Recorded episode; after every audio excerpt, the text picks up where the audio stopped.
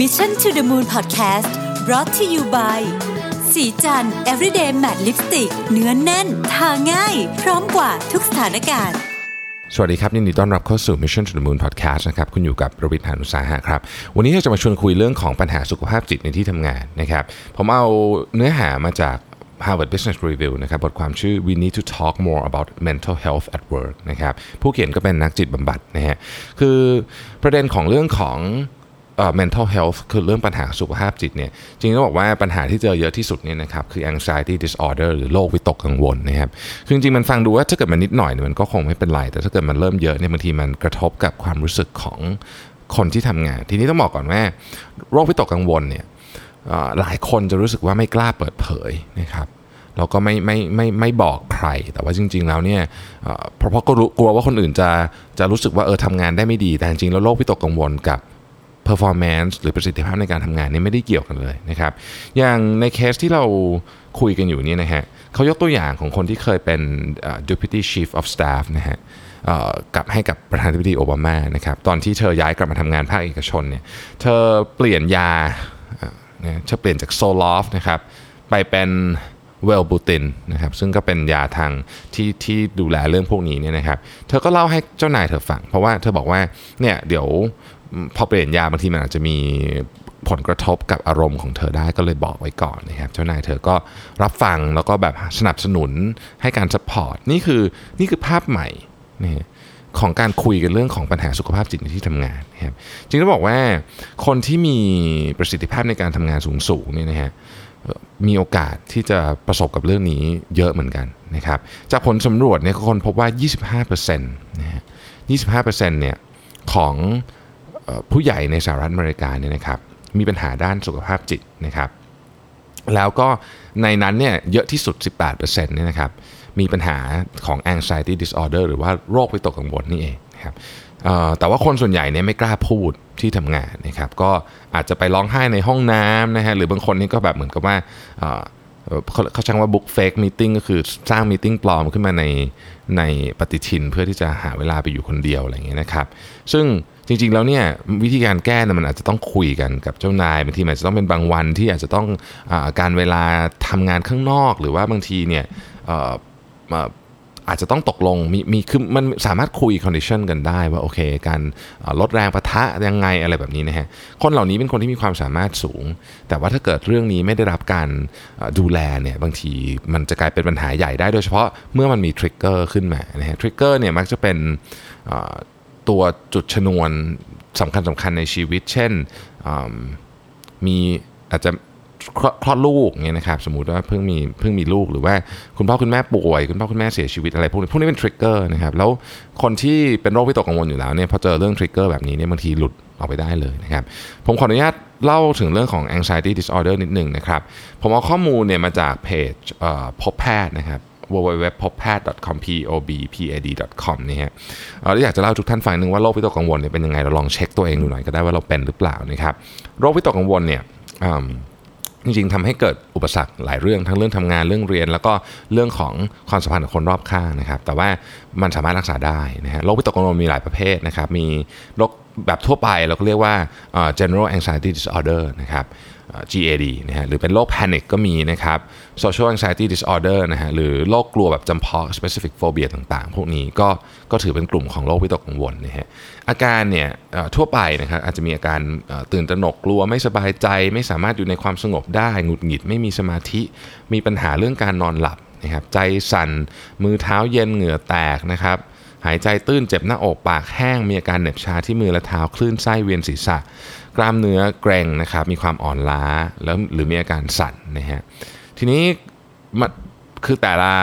แต่ละแต่ละแต่ละอย่างเนี่ยมันก็จะมีอาการแตกต่างกันไป เช่น panic disorder เนี่ยก็จะเป็นแบบใจสั่นนะฮะรู้สึกสำลัก มีความรู้สึกเหมือนตัวเองจะเป็นบ้าหรือเป็นโรคหัวใจอะไรอย่างเงี้ยนะครับหรือว่าถ้าเกิดเป็น social anxiety disorder คือการของโรคกลัวการเข้าสังคมเนี่ยก็จะระมัดระวังในสถานการณ์ทางสังคมเกินเหตุนะครับกลัวการอับอาย กลัวการถูกล้อเลียนอะไรอย่างนี้เป็นต้นนะครับสาเหตุของโรควิตกกังวลเนี่ย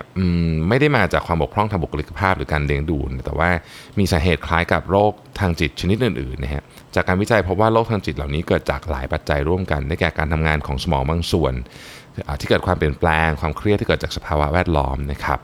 ลองมาดูแต่ละสาเหตุกันดูนะครับว่ามันมาจากอะไรบ้างนะฮะ โครงสร้างการทำงานของสมองเนี่ยก็เป็นต้นเหตุอันหนึ่งนะครับ โรควิตกกังวลอาจจะมีสาเหตุมาจากข้อบกพร่อง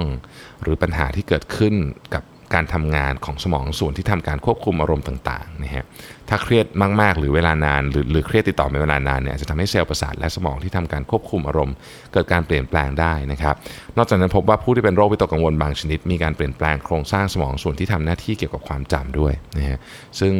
มี มีความสัมพันธ์กับอารมณ์และความรู้สึกนะครับกรรมพันธุ์ก็มีโอกาสเช่นกันนะครับ คนที่เป็นโรควิษตกกังวลเนี่ยจะถูกถ่ายทอดมาจากคุณพ่อคุณแม่ก็ได้นะครับ ปัญหาที่เกิดจากสิ่งแวดล้อมนะฮะการได้รับบาดเจ็บนะครับ หรือเหตุการณ์ต่างๆ อาจจะทำให้เกิดโรควิตกกังวลได้นะครับ หรือมันมีปัญหาอื่นอีกที่เป็นที่เป็น life event เช่นอาจจะเคยอยากเคยเกิดกับเหตุการณ์รุนแรงในในในวัยเด็กอะไรอย่างนี้เป็นต้นนะครับ ทีนี้ การรักษาโรควิตกกังวลเนี่ยเขาเขาทำยังไงบ้างนะครับ มันก็มีหลายวิธีนะฮะอันแรกก็ใช้จิตบำบัดนะครับเป็นการรักษาโดยให้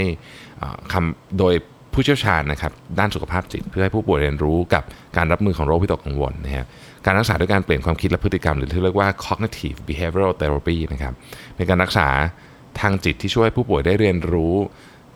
การปรับเปลี่ยนวิธีคิดและพฤติกรรมที่นำไปสู่ปัญหาทางอารมณ์และความรู้สึก เช่น ช่วยให้ผู้ป่วยที่เป็นโรคแพนิคเรียนรู้ว่าการแพนิคนั้นไม่ใช่อาการของโรคหัวใจนะครับอะไรอย่างเป็นต้นนะครับ การฝึกจากการความเครียดนะครับการทำสมาธิอะไรอย่างเงี้ยนะการรักษาด้วยยานะครับ อะไรพวกนี้เป็นต้นนะครับ ภาวะแทรกซ้อนในโรควิตกกังวลเนี่ยก็ค่อนข้างน่ากลัวนะฮะ มันสามารถหลีดไปสู่เรื่องของภาวะซึมเศร้าได้นะครับโรควิตกกังวลมักเกิดพร้อมกับภาวะซึมเศร้าซึมเศร้าซึ่งมีอาการที่คล้ายกันเช่นไม่มีสมาธิกระสับกระส่ายหงุดหงิดนอนไม่หลับและรู้สึกกังวลนะครับ หรืออาจจะทำให้ใช้สารเสพติดนะครับเครื่องดื่มแอลกอฮอล์บุหรี่ยาเสพติด เป็นความเจ็บปวดทางร่างกายก็ได้นะครับ ผู้ที่มีความเครียดเรื้อรังเกี่ยวกับความวิตกกังวลเนี่ยจะทำให้ภูมิคุ้มกันของร่างกายต่ำลงนะครับส่งผลให้เจ็บป่วยได้ง่าย เช่นเป็นหวัดไข้หวัดใหญ่หรือโรคติดเชื้อทางแบคทีเรีย ในเคสที่รุนแรงที่สุดเนี่ยโรคทางจิตหรือโรควิตกกังวลเป็นหนึ่งในสาเหตุที่ทำให้ฆ่าตัวตายได้นะครับโดยเฉพาะผู้ที่เป็นโรคย้ำคิดย้ำทำโรค กลัวการเข้าสังคม หรือผู้ที่เป็นโรควิตกกังวลพร้อมกับภาวะซึมเศร้านะฮะจะยิ่งเพิ่มความเสี่ยงในการเกิดการฆ่าตัวตายได้ หากผู้ป่วยเริ่มรู้ว่าตนเองมีความคิดในการฆ่าตัวตายควรรีบขอความปรึกษาจากแพทย์โดยด่วนนะครับขอบคุณเพจเว็บไซต์พบพบแพทย์ .com นะครับที่ผมเอาข้อมูลมานะฮะทีนี้กลับมาเรื่องของของที่เราเริ่มต้นกันมาเมื่อกี้คือเรื่องของอาการวิตกกังวลในที่ทำงานนะครับนี่ พอเมื่อกี้เนี่ยเราเราก่อนที่จะเข้าไปถึงอธิบายเรื่องของเรื่องของโรควิตกกังวลนี่นะครับ เราคนพบว่าคนที่เข้าใจถึงเรื่องนี้นะครับ จะรู้ว่าจริง ๆ แล้วเนี่ยอาการที่เกี่ยวกับอาการทางจิตทั้งหลายเนี่ยมันไม่ใช่มันไม่ใช่ความอ่อนแอนะครับมันอาจจะเป็นความท้าทายนะแต่มันไม่ใช่ความอ่อนแอ แล้วถ้าเราเข้าใจเนี่ยมันจะสามารถดึงให้กลับมาเป็น จุดแข็งของเราด้วยซ้ำนะครับ การที่เราเข้าใจตัวเองนะฮะการที่เราเข้าใจตัวเองนี่นะครับ หรือรู้จักตัวเองมากขึ้นเนี่ยเราจะกลายเป็นคนที่เรียกว่าออเทนติกอะคือเป็นตัวของตัวเองจริง ๆ เขาค้นพบว่าคนที่ออเทนติกคนที่เป็นคนที่รู้สึกว่าตัวเองได้เป็นตัวของตัวเองจริงๆนี่นะครับไม่ว่าจะเป็นเรื่องที่ดี หรือมันเป็นเรื่องที่เราอาจจะไม่ชอบ เช่นเรื่องการวิตกกังวลเนี่ยจะทำงานดีขึ้นไม่ engagement มากขึ้นนะครับแล้วก็ความรู้สึกทั้งหมดโดยรวมจะดีขึ้นนะฮะทั้งนี้ทั้งนั้นเนี่ยเขาบอกว่า คนส่วนใหญ่เนี่ยก็ยังก็ยังไม่ไม่ได้รับการรักษาหรือไม่ได้ไม่ได้สนใจที่จะรักษาด้วยนะครับ คือเรื่องนี้เนี่ยมันเป็นเหมือนโรคชนิดอื่น มันเป็นเหมือนอากาศมันเป็นเหมือนโรคประเภทอื่นนะที่ที่เราเห็นทางร่างกายเนี่ยนะครับ ซึ่งต้องได้รับการรักษานะครับเขาคาดการณ์กันว่าโรคที่เกี่ยวข้องกับการวิตกกังวลเนี่ยทำให้สูญเสียเสร็จสภาวะทั้งมูลค่าทางเศรษฐกิจเนี่ยนะครับประมาณ สูงสุดได้ถึง 44,000 ล้านเหรียญนะฮะแล้วก็ความสำคัญก็คือว่าจริงๆเนี่ยเราใช้เงิน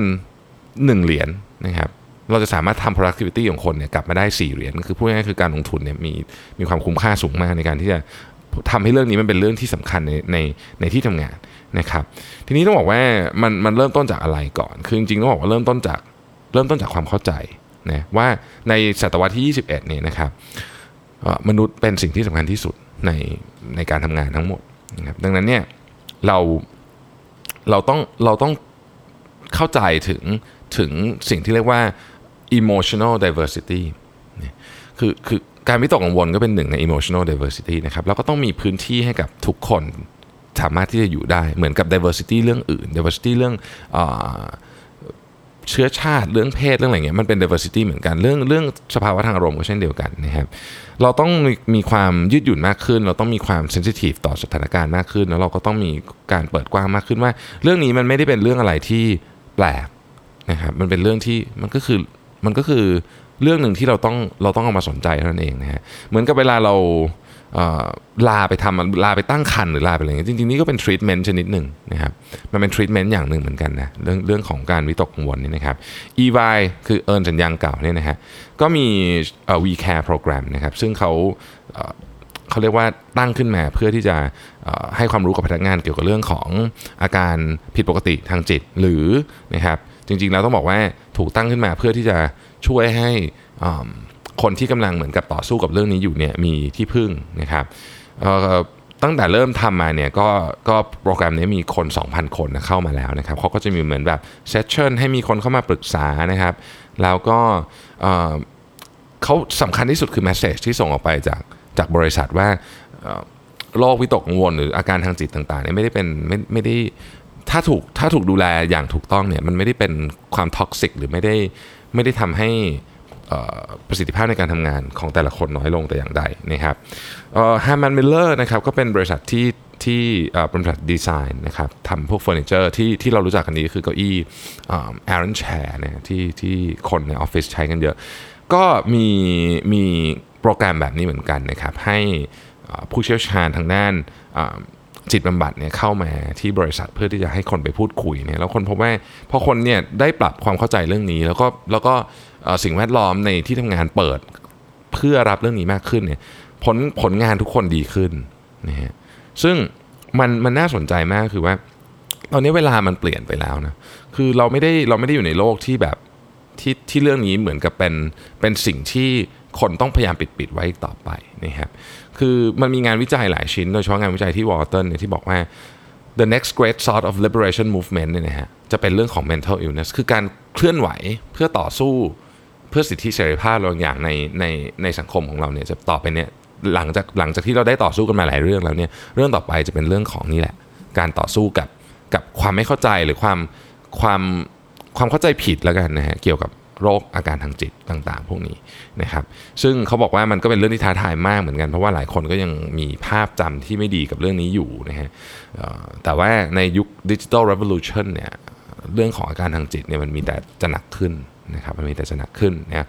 ดังนั้นเนี่ยเขาก็บอกว่าจริง ๆ แล้วเนี่ยถ้าเกิดว่าเราเนี่ยนะครับเข้าใจเรื่องนี้เนี่ยในฐานะองค์กร ในฐานะคนในองค์กรเข้าใจเพื่อนร่วมงานเข้าใจเรื่องนี้ว่ามันเป็นเรื่องธรรมดานะครับมันเป็นมีโอกาสเกิดขึ้นได้กับทุกคน เราเราจะสามารถดึงศักยภาพของคนคนนั้นออกมาได้เยอะขึ้น แล้วเจ้าตัวเองเขาก็มีความสุขมากขึ้นนะครับแต่ถ้าเราไม่เข้าใจเราไม่ให้โอกาสนะครับ เจ้าตัวเขาจะเครียดเขาจะยิ่งทุกข์มันก็จะเป็นวงจรอุบาทในขณะที่เราสร้างวงจรที่ดีได้คือเข้าใจแล้วเปิดโอกาส แล้วก็ช่วยกันคุยกันหาทางออกร่วมกันนะครับอย่างที่บอกนะฮะอันนี้รักษาได้แล้วก็แล้วก็เป็นอาการที่ไม่ได้ไม่ได้มีอะไรที่ที่ต้องน่ากังวลนะครับดังนั้นผมผมผมเองเนี่ยผมพูดเรื่องนี้เรื่องเกี่ยวกับ